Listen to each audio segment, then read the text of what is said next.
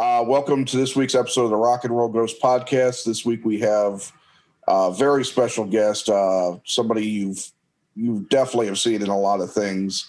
Uh, he's a filmmaker, uh, actor, director, uh, philanthropist. Bill Duke is here with us this week to talk about his role in Steven Soderbergh's uh, H B O Max movie, No Sudden Move. How are you doing today, Mister Duke? Very good, my friend. Thanks for having me on. Oh, no, thank you. Thank you. This is this is mind-blowing. If I could go back to the kid that saw you first in Action Jackson in nineteen eighty-six and uh, and say I'm going to talk to that guy, I don't think that would I, I don't think that would have been possible. um, and, you know, I mean, it was amazing. You know, it's like I saw you in a bunch of things in a row, and then you started directing movies. And, I mean, A Rage in Harlem, deep, deep cover. I can't wait to buy on Criterion. I am so excited. Thank you. Um, yeah, that's a that's a very special movie, and um, and Hoodlum as well was another one that I saw in the theaters uh, that I really loved too. And uh, so yeah, you've got a you've got quite a a, a long history of of great films uh, behind you. But let, let's talk a little bit about No Sudden Move.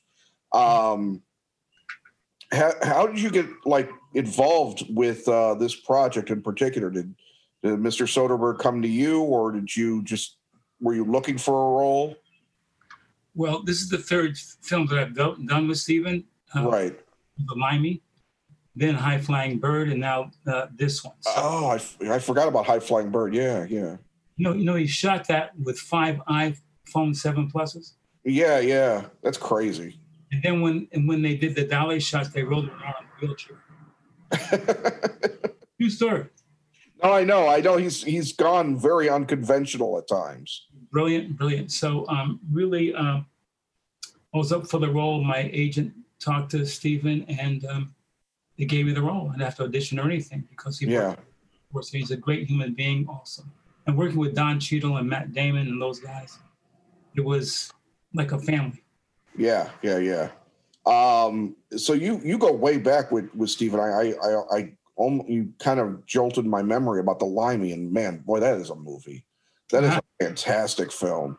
I love that. I've got, I've got that on D V D, and I haven't seen that in a while. It's one of those movies like you love so much the first time, you're not sure if you're not, not that you won't like it again, but it's so special that first time you kind of want to hold on to that memory. Like I haven't seen Memento again because that works out as certain. There are certain films that just mm-hmm. I hear special you. For how they unravel. Yes. Um, yeah, and, and that one, I God, that was Terrence Stamp is, is just amazing. Yes, yes. Um, the crime milieu, I mean, is really kind of like a, a place that you're you're known for in a lot of ways with respect to your your your roles and, and some of your early films, especially. Um, do you what what do you think that that is? Just because of people see you in one role and think, okay, well, that that's that's him, or is it just a subject you're interested in in general? Well, two well two things. One, people see me in that way. I'm tall, I'm dark, you know, and to some people I'm either menacing or mysterious.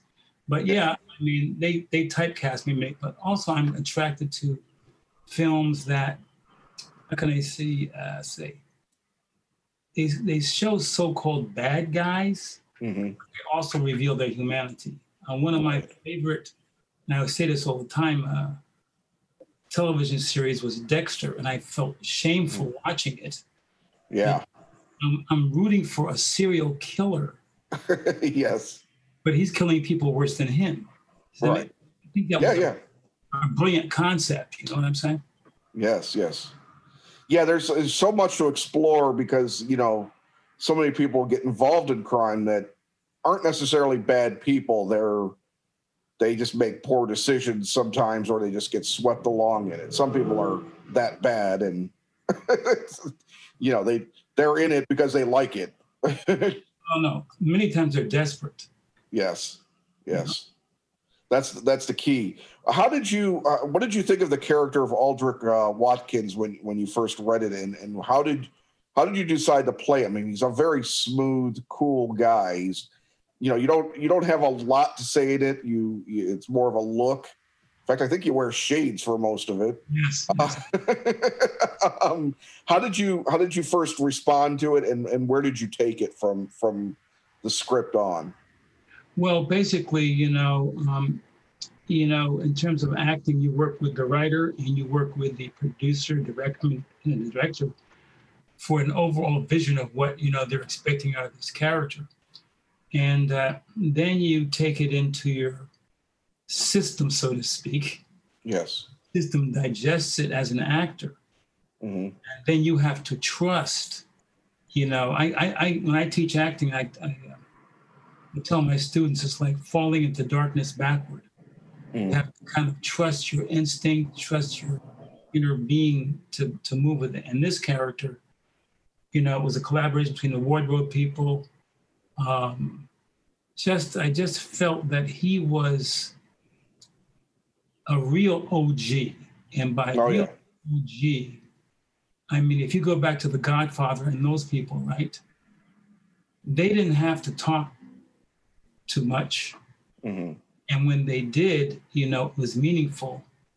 And you had to listen because they knew where your kids went to school. Right, right. You know what I'm saying? Oh, yeah, yeah, yeah. So they don't have to scream or shout or be, you know, boisterous or anything. They have true power. And at that time in Detroit, it was the O G, the black O G that had real power that could compete with other gangs. Mm-hmm. And so there was mutual respect. Yeah, there's a there's a certain, um, there's an interesting thing about when they when people have gone back and kind of studied um, a particular uh, black criminal organizations where, I mean, you had you you have to really think about how different things were back then. Number one, for you know anybody that wasn't white, number one, but number two, criminals, um you had to operate on a on a different level, um I think, to be successful. You had to make sure to you know not make make certain waves, perhaps, um but you know I think oftentimes too, when something's relegated to a certain community, some other circumstances or people kind of take a blind eye to it too, uh, as long as you don't start coming over to the wrong side of the tracks or whatever the case may be.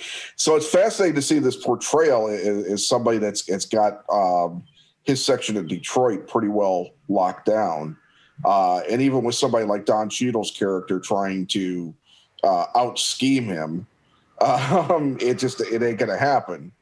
Um, Big mistake. Yes, yes. What was your take on on the relationship between your your character and Don's uh, in the movie? They they obviously at one point had been close. Yeah, I, I you know, I treated him like a son because mm-hmm. he's brilliant. Two, he's ruthless. And um, three, he has the courage to be who he really is. I mean, he wants power. Right. So I treated him like a son, because I saw that maybe he could take over when I left, hired or whatever.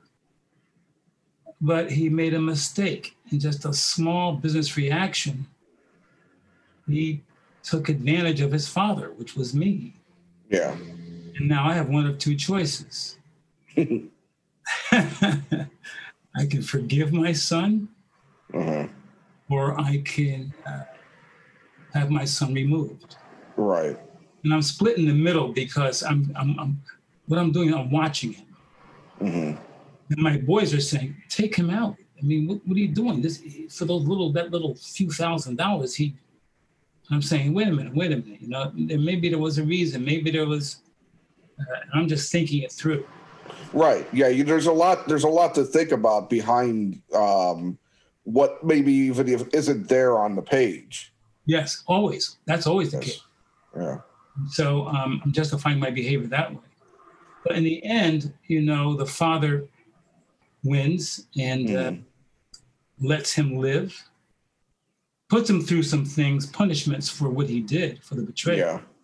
But in the end, lets him live because he, again, a bad guy with a human side. Does that make any sense? No, absolutely. I think, and I think that's... Um...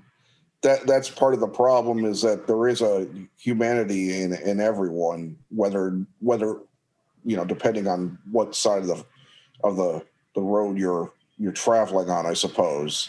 Um, and it's interesting that, you know, of the few people that actually managed to, um, and I guess I should have said spoilers ahead, but um, but a few of the people that actually managed to get by in this case, you know, besides the big uh, auto executive, uh, Kurt, and it is yourself. You know, you, um, you know, the Italian mobster didn't, doesn't make out so well. um, the other schemer with Kurt doesn't make out so well.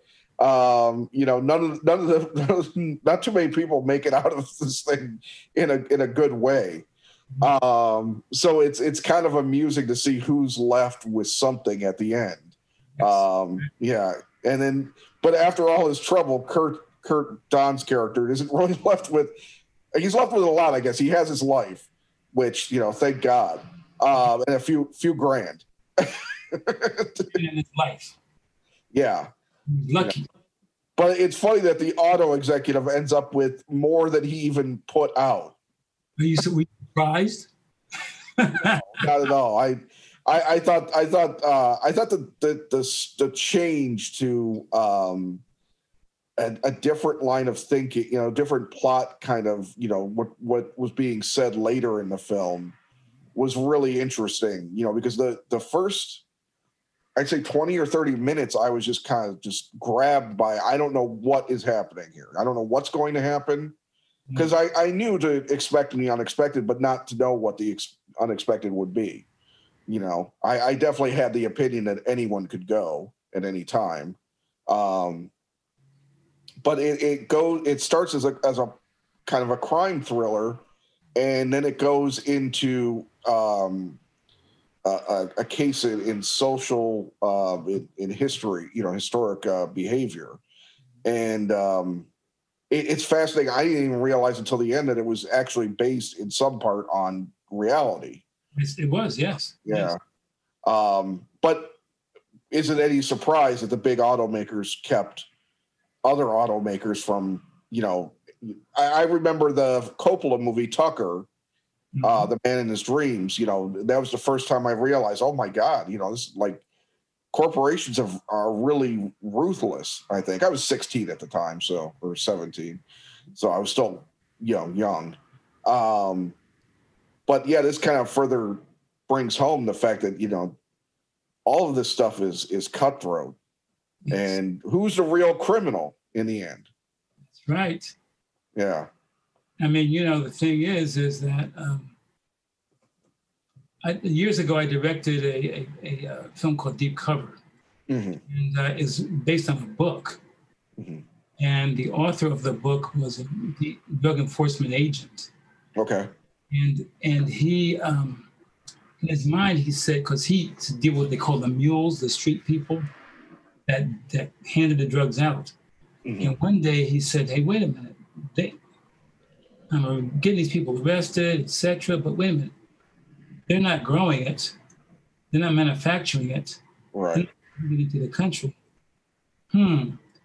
So he went up to his folks that were in charge of him and said those things to them. He says, I want to go after those people.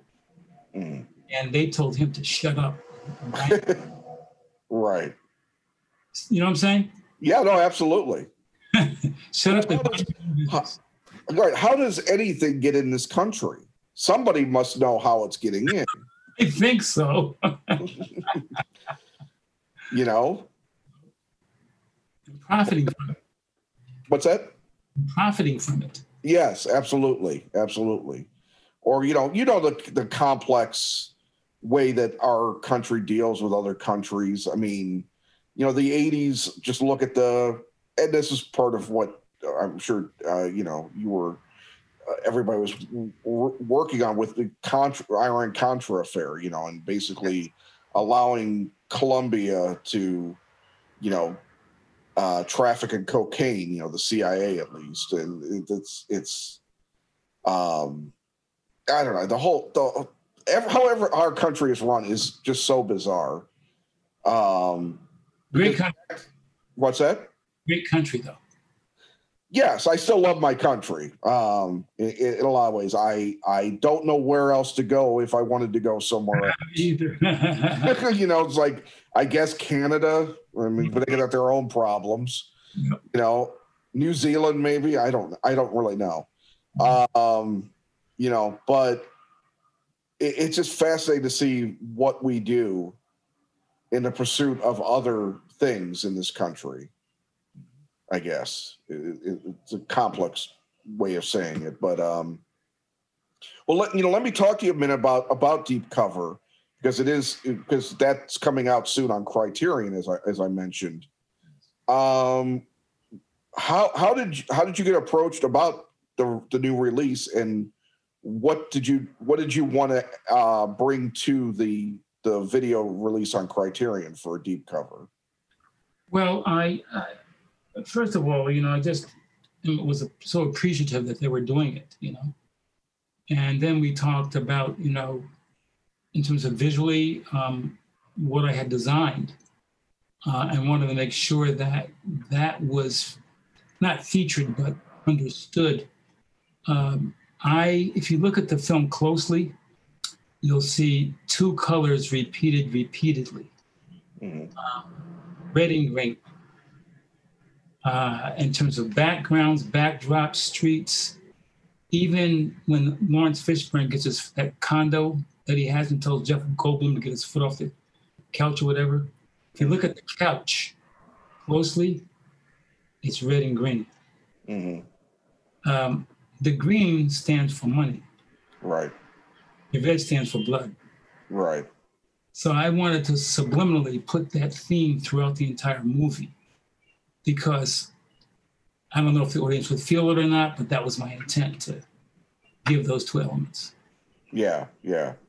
I I, I distinctly remember going to see that movie and just being blown away. And and I, I loved Lawrence at that point. I mean, I'd yes. seen him when I I'd seen him in Apocalypse Now when I was a kid on, like, you know, A B C or, you know, the edited version or something. And then I ended up becoming a fan of, of his from other things, and uh, other Coppola things, actually. He did a lot of Coppola work.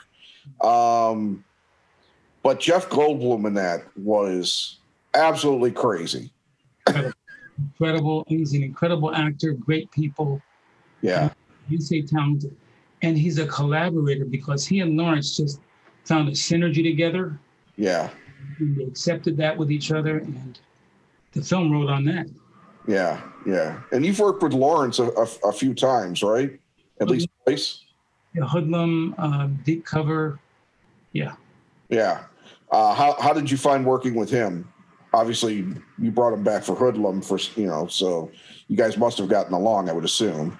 Oh yes, he he doesn't bring a hundred; he brings a thousand percent. Yeah. Um, he just doesn't do the lines; he becomes the character. Yeah. And, uh, that's to work with, and so does Jeff. Yeah. That kind of talent, who are fearless. Uh, that's a privilege. Yeah, yeah. Um, think back to when you were first trying to break into directing films. You were an actor. Um, what what was the uh, Rage in Harlem was your first feature, correct? Uh, no, The Killing oh. Floor. The Killing Floor. Okay. That was for P B S. That was my first feature I directed. Okay, okay. I don't think I've seen that one, so I'll have to go check that out. Um, Matter of fact, we're, it's, it's, it's going to be in, they're giving me a, a Lifetime Achievement Award in Cannes this year. Oh. And, and they, they're basing it on The Killing Floor. And Elsa, okay. Rock, the producer, has made this happen. So. Oh, cool. Excellent. So you're going, you're going to France soon, or are you staying here? Uh, we're making a decision right now. So. Okay. Have you gotten vaccinated? Yes, I got the first vaccination, the, the first dosage of the Moderna. Uh-huh. Side effects. So yeah. Check that out this coming week. Okay, good, good, very good, very good.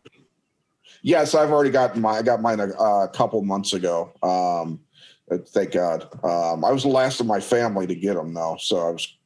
Um, but I, I, you know, I feel, I feel safe enough. I, I worry. You know, that who knows if it's enough, but, you know, I have ventured out in the public life a little bit more since, since getting them. I actually went on a vacation and and everything, but uh, you know, fingers crossed. You know, we're all we're all going to get through this now. God bless it. Uh, how how how has the last year been for you? Uh, have you have you done any kind of uh, other work in the interim? Yes. Uh, well, you know, being quarantined is. Uh, I'm going to say there are positives and negatives to it. The positive are the self-examination. It makes you dig into stuff that maybe you had an idea about, but you didn't manifest. So a lot of the ideas that I had, I started manifesting. Uh, one, two things, two books. Um, one called The um, Journey, um, which is uh, a paperback book, and also it's going to be an animated uh, book also. Okay.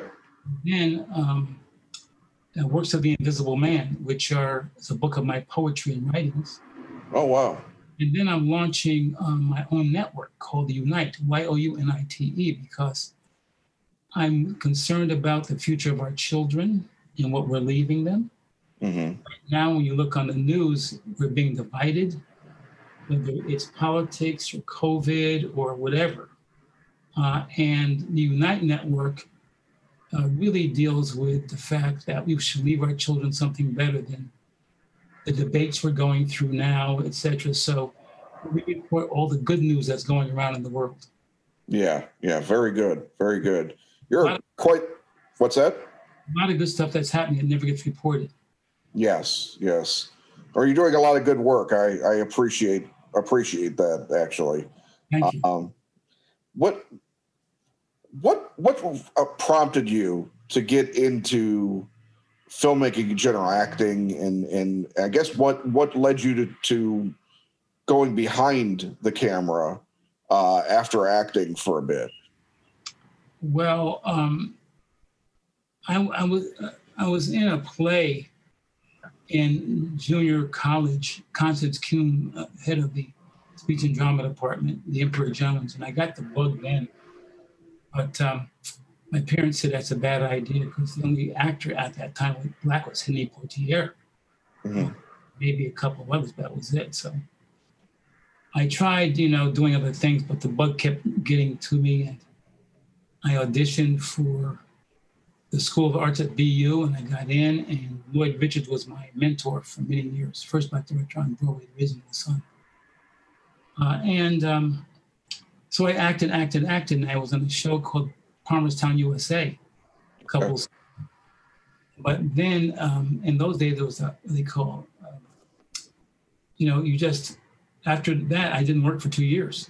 And yeah. I was always interested, because I directed my own plays in New York and stuff, but I was always intimidated by the, I wanted to get into film, but I was intimidated by the cameras, the lights, the size of the crews, all those things. And, But after Palmerstown, I didn't work for two years, so I said I better get over it. And yeah. so I applied to the American Film Institute and got in. Awesome. The A F I gave me all the foundations. I mean, it's one of the greatest schools you can go to because it doesn't teach you just directing. It teaches you the craft of directing, the craft of it, and writing, and editing, and producing. And so I was there for a couple of years, and when I came out of there, I made a film called The Hero, and it won some awards and stuff, but I couldn't get it. I went to all the studios and networks and say, hey, this is my film. I won some awards. Please let me um, you know, direct your T V show or a film. And they said, no, no, no. The second one, but never the first. Right. Prove yourself. So I got depressed. I went away. I did transcendental meditation on the meditation retreat. Oh, wow. My, my, my agent calls me and says, uh, David Jacobs wants to see you, the, the, the producer of, of um, Knots Landing. I said, what? So I came back from meditation retreat, David Jacobs' office. It lasted five minutes around the interview. I said, oh, he's just doing this as a gesture or whatever. A week later, my agent calls me and says, David Jacobs wants you to do an episode of Knots Landing. Wow. I told everybody I knew, I was happy. I had a, they gave you a week of pre-produ- uh, pre-prep, pre-production and a week to shoot in those days. Right. At the end of my week of pre-production, Joe, the um, producer, came in my office and he says, hey, Bill, great pre-production work.